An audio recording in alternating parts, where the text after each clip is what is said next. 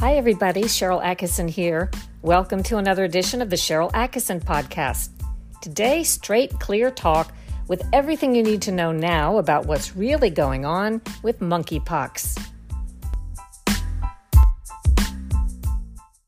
I know you are tired of talk about pandemics, vaccines, viruses, CDC, and now here comes monkeypox.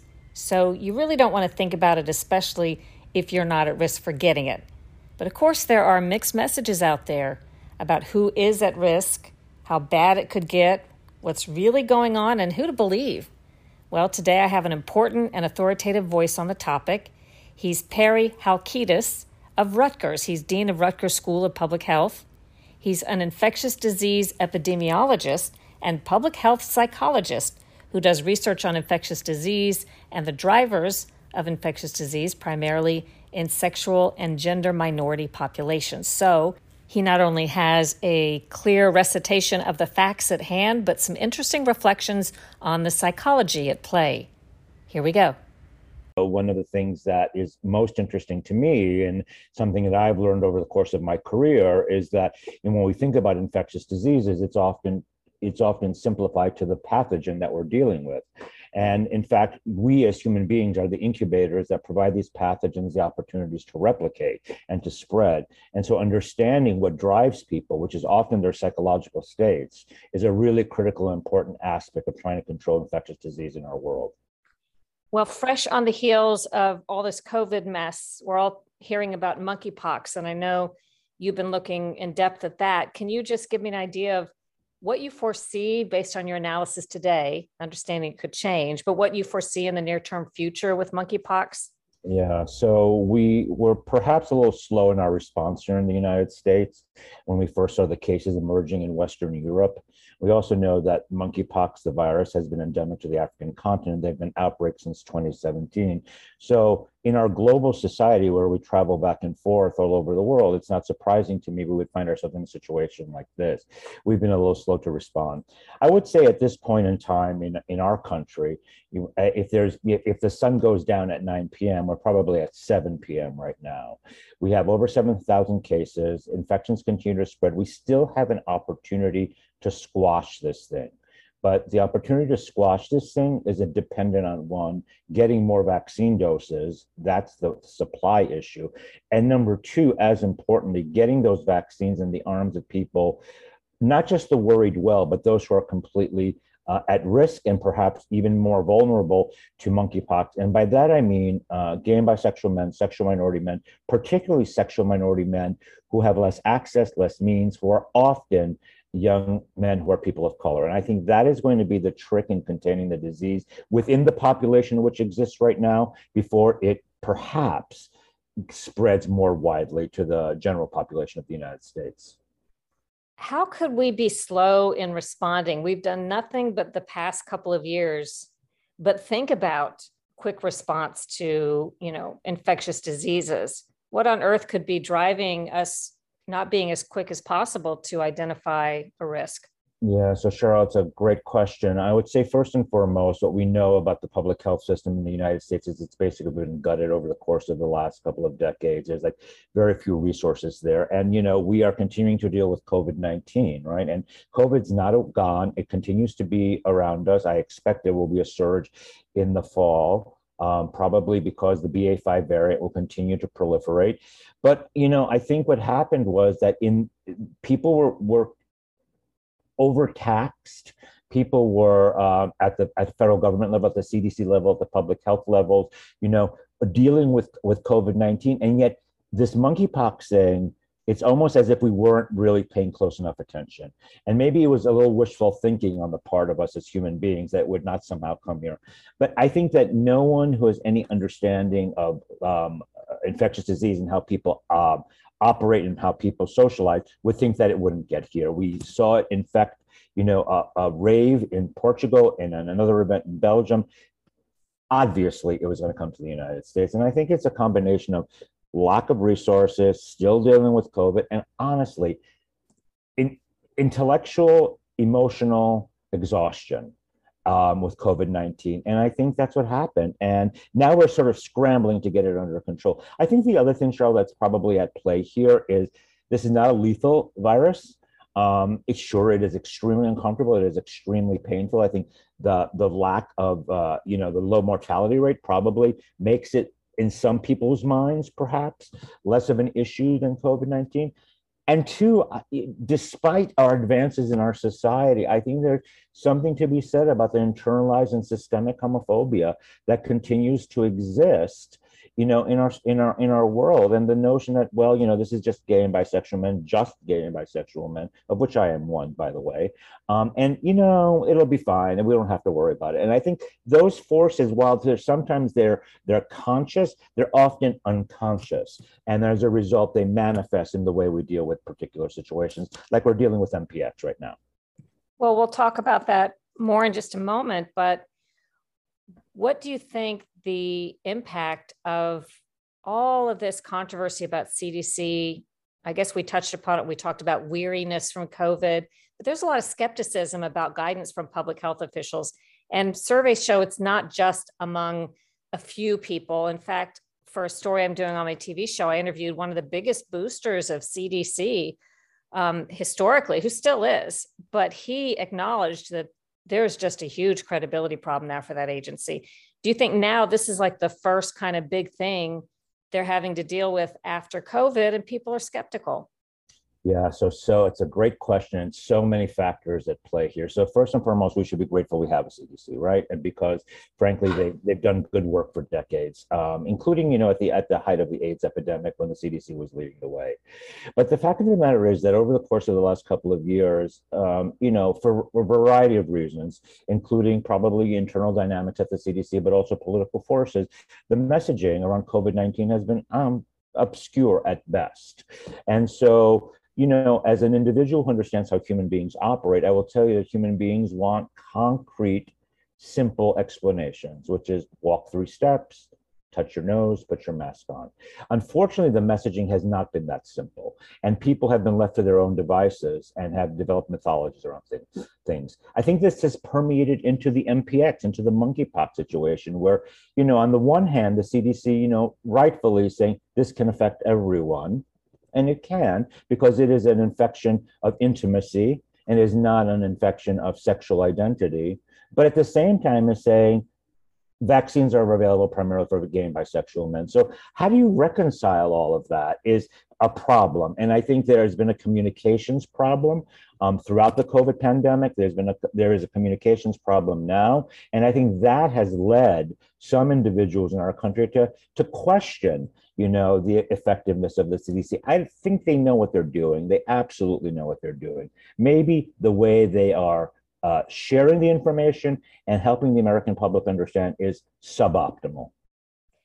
Well, talk about mixed messaging. Um, like you said, with the vaccine and who needs it and who can get this, is it accurate to say that currently the primary risk is among gay men who are intimate but that the fear or the worry among others should be that it can spread, much as I guess AIDS, even though that's sexually transmitted, not like monkeypox. You told me this is something that can be carried in saliva. Yeah. But um, you know, AIDS can be gotten by people other than those who are in the gay population. Is monkeypox similar to that? That right now that's not those people are not at biggest risk if they are not in that gay population, but they should still be concerned.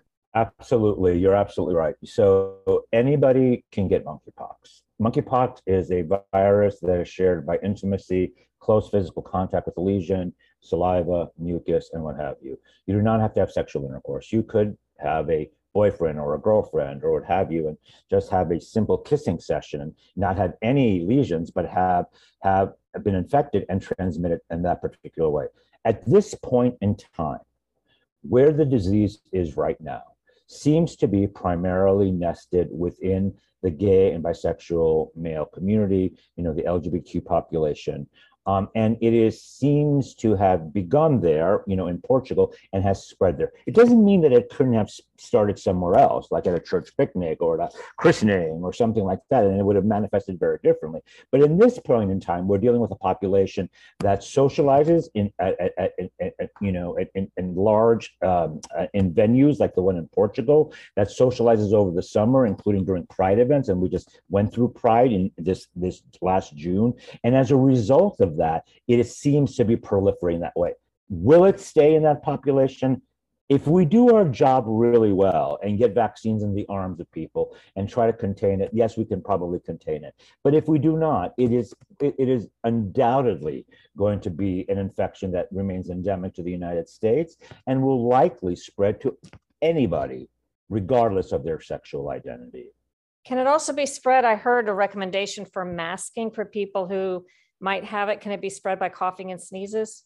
Yeah, it's mucus and saliva, right, are definitely sources of it. And I, I you know, I've said to folks all along during the COVID 19 pandemic, which we're still in, let's remind ourselves that even to this day, as a person myself who is, you know, vaccinated and boosted, and even in fact had COVID in March of 2020, I still wear a mask when I go to spaces where I don't know people, like the supermarket or the drugstore or uh, other locations like that. So I would say to, to most folks, yes, if you're concerned that somebody's going to sneeze on you or what have you, then you should wear a mask.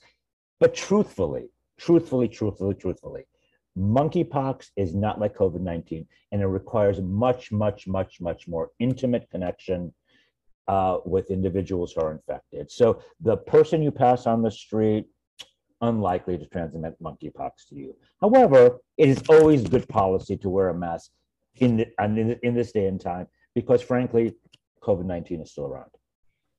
Now, once someone has monkeypox, are they potentially inflicted afflicted with something for life bad or do they recover and they're relatively or totally immune yeah, so like with most diseases, with individuals are exposed to a virus, they have an immune response and there's an immunity that stays with them. Chickenpox, which is, let's be clear, is not the same virus as monkeypox.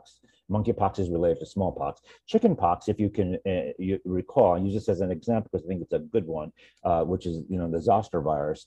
You can get it as a child, um, and you'll have immunity. But we know now that immunity fades over time. And so people like myself who are over 50 are being encouraged to get the shingles vaccine, which is protection against the chickenpox virus. Now, there's reason to believe that somebody who has monkeypox will have an immune response and will have um, be able to control the virus. It doesn't mean that person should still not get a monkeypox vaccination if they're concerned. It's probably beneficial for that person to get a monkeypox vaccination, but certainly there's something to be said about the development of immunities based on the exposure of disease, just like we have seen with COVID-19. We don't tell people with COVID-19 if you've had it, don't get don't get immunized. We tell them they should get immunized. Same thing with monkeypox. Now, why do you think it's spreading now in a different way than in the past because I was reading some old literature related to smallpox back from 2003 and I noticed that there was a mention of an outbreak I think it was about a dozen cases of monkeypox that in retrospect they had initially been afraid were smallpox cases mm-hmm. and they mm-hmm. were relieved that it wasn't smallpox but we had monkeypox back then that didn't I guess spread through our population Right. So we know monkeypox has been identified in the 19, late 1950s, first enters the human population in 1970, um, in I believe in the Democratic uh, State of the Congo. Um, and you know has stayed sort of like just sort of like pulsating you know along the way like quietly like in the background right just waiting for the right opportunity it's like I, I, have said, Sharyl, that you know it's not that these viruses are smart or that these pathogens are smart. We're not. We're not smart. People make dumb decisions, right? And so, in this particular situation, what's happening is the following. You know, we've got it entered into this into into our into the population of primarily gay and bisexual men. It seems to be manifesting in slightly different ways. There's not always as obvious big sores. There may be small sores in the genital area that seem to be happening with increased frequency in, the, in this particular outbreak. Those are are not necessarily easily identified. um, what happened before we elevated the consciousness of the country to monkeypox. People were perhaps getting rashes and thinking nothing of it because they weren't thinking about monkeypox. I'm sure medical providers weren't thinking about that. And so all of those circumstances come together. And when you think about this disease as one of intimacy, you know, rubbing against somebody who has a sore who's not aware of a sore in a general area will transmit the virus. If there's if the lesion breaks open and the person is not aware. So it's the manifestation of the disease in this particular time. You know our lack of response to it like you know in a quick way and people just not being aware. I think now here we are august 9th i think it is we are raised consciousness people are getting vaccinated. They're certainly much more aware. People are making decisions, perhaps not to socialize in ways that they have before. And the WHO has encouraged, you know, sexual minority men to think about their sexual behavior, you know, at this particular time. And I think those things come together and and sort of you know push back on this trend we've been seeing over the last couple of months with the spread of the disease, which has looked different from in the past, as you correctly state you said this is not a particularly lethal virus, but it's related to smallpox, which is a lethal virus. What is the relationship? Is it just something on the genealogy scale? Yeah, it's the way the body reacts. It's they're both they're they're related viruses. They're both orthopox viruses. You know, this one it doesn't mean that monkeypox can't kill you. That's it's just that the the mortality rate is really really really low. It's like one to three percent. Now, you know, I mean, I don't. There are no cases right now um, in the United States uh, of deaths related to monkeypox. It doesn't mean it might not happen. And honestly, Sharyl, with as with any infection, those who have other underlying other conditions, who have comorbid conditions, who are dealing, and this is you know particularly for when we're talking about gay men and gay and bi men, you know, people are living with HIV, right? People are living with HIV who don't know that they're living with HIV, who have an immune compromised system and get infected with monkeypox are probably going to have worse outcomes than people living with HIV who are on treatment and controlling their virus are probably going to have you know a slightly worse outcome than those who are not immunocompromised at all. So it, there is a there is there is a mortality rate there is a fatality rate. It's just not as lethal as smallpox. Although let's remember one thing. There seems to be evidence sharyl that individuals who have vaccination for smallpox, like myself, since I was born between, before 1972, um, probably have some protection against monkeypox. You know, that was a study that came out recently. It looks like it has a period of time where it remains effective. I don't know if my smallpox vaccine from a child is still working, but there's probably some help there from the smallpox vaccination. Much more after a short break.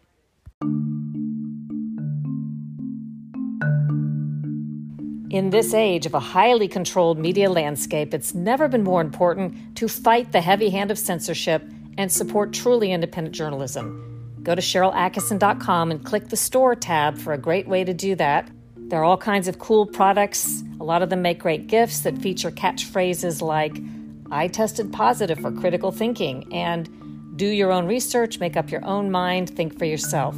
Proceeds support independent journalism causes like the Sharyl Attkisson Ion Awards for off narrative, accurate reporting. Go to SharylAttkisson.com and click the store tab. Is the vaccine that's being used for monkeypox the same one that has been used for smallpox, or is it a different one? We're using a, a vaccine called Jynneos right now. Uh, it is a vaccine that's targeting monkeypox. Um, uh, in particular. It is a two dose vaccination. I know that there are some municipalities in this country who are giving one dose and saying that that's effective. I, the data doesn't necessarily support that. It may in time support that. It doesn't right now. It is different from the ACAM um, vaccination vaccine, which is used for, for, for, smallpox. The difference between the two vaccines is that with smallpox vaccine, you know, they're both you know they're both live virus but the smallpox vaccine that com vaccine is able to replicate. This one is not able to replicate. So the mechanics are slightly different um, but they are they are different vaccines. In some cases because we have limited supplies of Jynneos, because we've stockpiled it and then we lost the stockpile and we now have to order it again, some individuals are um, I don't know if this is happening with, with, with 100% certainty, but but in the absence of the Jynneos vaccine, the, the ACAM vaccine could be used as a as a and as a step towards protecting against monkeypox. Not as ideal as the monkeypox vaccine, but still probably a little helpful.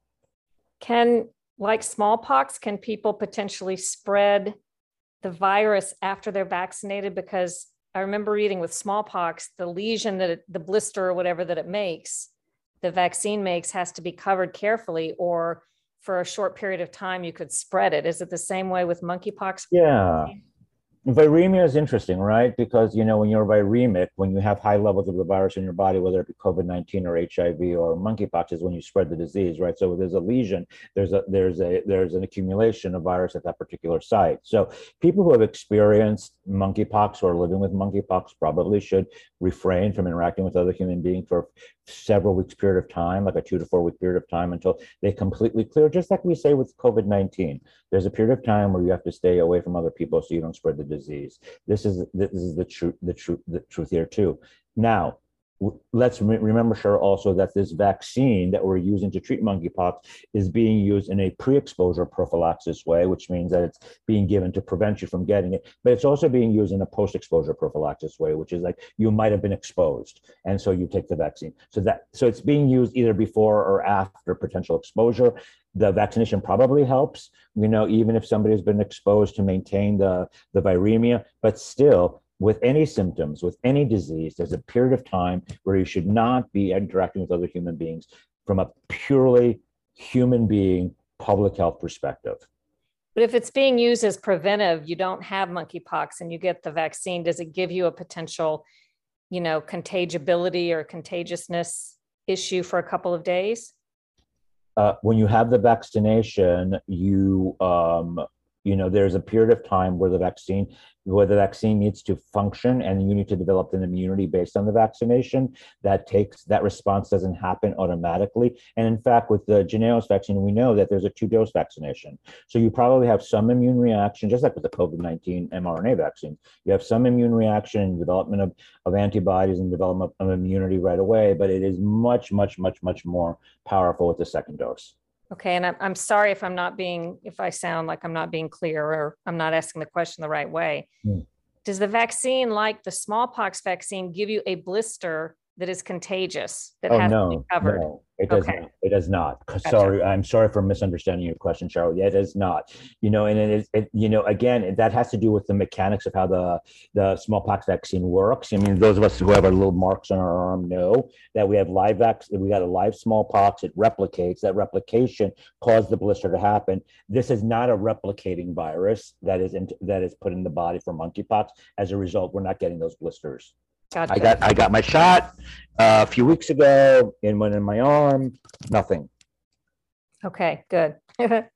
um, and then lastly, I just wondered if you want to make a final comment on the psychology of this country as we deal with in the bigger picture, not just monkeypox, but more things to come. Mm-hmm. You know, on the one hand, I thought after COVID, maybe we would be, I initially thought more careful, more responsive, um, more prepared in a way. But I think there's talking about psychology, an incredible desire of people to not want to be worried and to be comforted, even if they're making up their own storyline about why they shouldn't right. worry about something like monkeypox. But what are sort of some of the thoughts you're obser- thinking as you observe what's going on?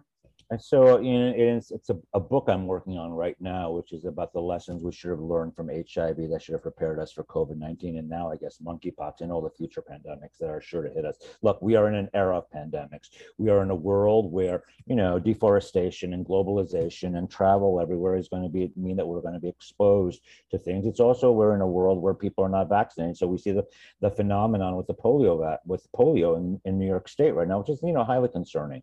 Look, I think that human beings are not rational operators. I know that human beings are not rational operators, and that people make decisions based on what feels good and what what what what what what what, what makes their what they think makes their lives better.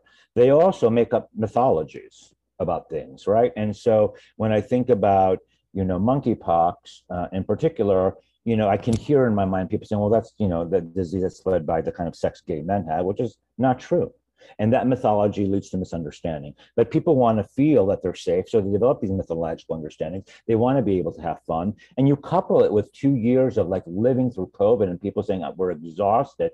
And I think the emotional toll, the psychological burden of these viruses and the, of these pandemics is too much for people. And so people are just doing what they need to do to, in order to enjoy their lives. And unfortunately, we're not at that point you know? And i think what we need to think about is how do we more effectively one message to people we talked about this earlier clearly so they they they are not confused about the decisions that they're making right? That's really important. But two recognize that people are going people are going to make decisions based on feeling good. And how do we effectively as public health leaders, as medical providers, you know, as the CDC, think about how do we embed into our messaging an acknowledgement that people make decisions based on their emotions and not always on logic and reason, and use that to our advantage to be able to message much more effectively than we're doing right now um, in preparation for the next one.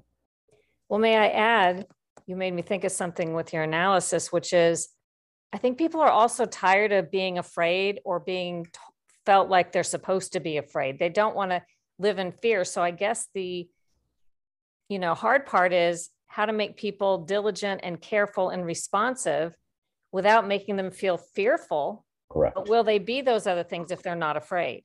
So here's that. That's a really, really great question, and there's a substantial literature, you know, in from the educational field about test anxiety and fear of fear of a test, and the and, it, and the literature shows pretty clearly over the course of the of our educational history that a little test anxiety is probably helpful for performance, but a lot of it's debilitating. It's the same thing here it's like you want to raise alarms for people, but not so much that they're like so de- debilitated that they they don't act or they develop mythologies or they just ignore it. But a little concern, and that's a fine line we're walking here. Like, what is the right titration of fear or anxiety to be able to put in the population, right, so that they act appropriately without debilitating them? And I think what we're seeing, Sharyl, right now is a portion of the population that's just exhausted. It doesn't want to be afraid anymore. It's turned it all off because of the fear over the last two years. And it's unfortunate because it's not time to let our guard down, both because of monkeypox, MPX, but also because of COVID 19 and what is sure to happen in the fall with this BA5 variant.